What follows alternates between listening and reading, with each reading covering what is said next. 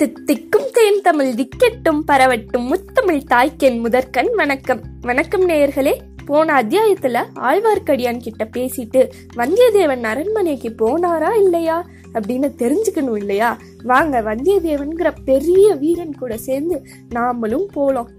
இவ்வளோ நேரம் குதிரை ஓய்வெடுத்துட்டு இருந்துச்சு இல்லையா? அதனால அரண்மனைக்கு சீக்கிரமாவே போயிருச்சு.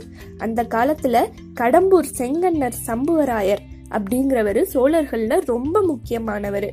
அவரோட மகன்தான் கண்ணன் மரவேல் நம்ம கதாநாயகனோட நெருங்கிய நண்பன். வாசல்லையே யானை குதிரை பசு அதுக்கு தீனி போடுறவங்கன்னு ஒரே கோலாகரமாக இருந்துச்சு. அதை பார்த்த உடனே ஏதோ பெரிய விசேஷம் நடந்துட்டு இருக்கு போலயே இப்ப போய் வந்துட்டோமே அப்படின்னு நினைக்கிறாரு. சரி குதிரையை அங்கேயே நிறுத்திட்டு தைரியமா உள்ள போலாம் அப்படின்னு நினைச்சாரு. ஆனா குதிரையை விட்டு இறங்குறதுக்கு முன்னாடியே கோட்டை காவலர்கள் அவரை பிடிச்சிட்டாங்க. விருந்தாளிய இப்படிதான் வாசல்லையே நிறுத்துவீங்களா? அப்படின்னு வந்தியத்தேவன் கேட்டான். நீ யாருடா? அப்படின்னு காவலர்கள்ல ஒருத்தன் கேட்டான். அதுக்கு இன்னாரு மகன்? இவ்வளோ பெரிய ஊர்ல இருந்து வரேன் என் பேரு வல்லரையன் வந்தியத்தேவன் அப்படின்னு சொன்னாரு. என்னடா ஒரே சத்தமா இருக்கே அப்படின்ட்டு தூரத்துல இருந்து இன்னும் சில காவலர்கள் வந்தாங்க. அதுல ஒருத்தன் அந்த திருவிழா கூட்டத்துல பார்த்த குருத மாதிரியே இருக்குடா அப்படின்னு சொன்னான். இன்னொருத்தன் டேய் அத கழுதன்னு சொல்லுடா அப்படின்னு சிரிச்சான். வந்தியத்தேவன் மனசுக்குள்ள சண்டை போடவே கூடாது அப்படின்னு நினைச்சுக்கிட்டாரு. குதிரையை விடுங்க நான் போறேன். அப்படின்னு சொன்னான். அவங்க கேலி பண்ணிக்கிட்டே இருந்ததால குதிரையை அரண்மனைக்குள்ள போக சொல்லிட்டு இறங்கி சண்டை போடுறான். பெருமாளோட கையில இருக்க சக்கராயுதம் எவ்வளோ வேகமா சுழலுமோ அதே மாதிரி வேகமா இவன் கையில இருந்த வாளும் சுழலிச்சான். சண்டை போட்டு பயத்துல காவலர்கள் நாலாபுறமும் தெரிச்சு ஓடுறாங்க. அபாய முரசு அடிக்கிறாங்க. உடனே ஐம்பது பேருக்கு மேல காவலர்கள் அவனை சுத்தி வளைச்சு நின்னுகிட்டாங்க அவன் கந்தமாரா உன் ஆட்கள் என்ன பண்றாங்கன்னு பாரு அப்படின்னு கத்துறான். உடனே அரண்மனை மேல்மாடியில இருந்து ஒரு சத்தம் கர்ஜனை போல வருது.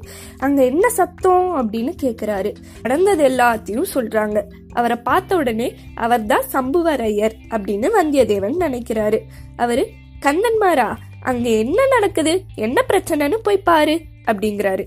கந்தன்மாரன் கீழே வந்து பாக்குறான் ஏய் என்னோட அருண்மை நண்பா நிஜமாவே நீதானா?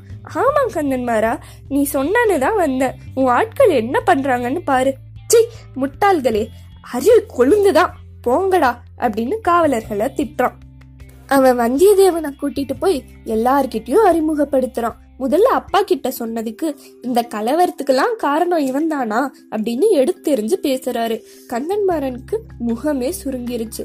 அப்புறம் மாமா பல்லுவேட்டையர்கிட்ட சொன்னான். மாமா இவன் என்னோட நெருங்கின நண்பன். உங்களை பத்தி ஓயாம சொல்லிக்கிட்டே இருப்பான். உங்க உடம்புல அறுபத்தி நாலு காயம் இருக்கிறது உண்மைதானா அப்படின்ட்டு கேட்டுட்டு இருப்பான். நான் ஒரு நாள் நீயே எண்ணி பார்த்துக்கோ அப்படின்னு சொல்லுவேன். அவன் சொன்னதை தப்பா புரிஞ்சுக்கிட்டு அப்படியா? நீயே பார்த்தாதான் நம்புவியோ? என்ன சந்தேகமா? அப்படின்னு கேக்குறாரு. ஐயோ மாட்டுக்கிட்டமே. பெரிய கலவரம் நடக்க போகுது அப்படின்னு ரெண்டு பேரும் திரு திருன்னு முழிக்கிறாங்க. வல்லரையன் ஐயா உங்க பேரு குமரியிலிருந்து இமயம் வரைக்கும் எல்லாருக்கும் தெரியும். அதை பத்தி சந்தேகப்படுறதுக்கு நான் யாரு? அப்படின்னு சொல்லி தப்பிச்சுக்கிட்டான். புத்திசாலி புள்ள அப்படின்னு பாராட்டுறாரு.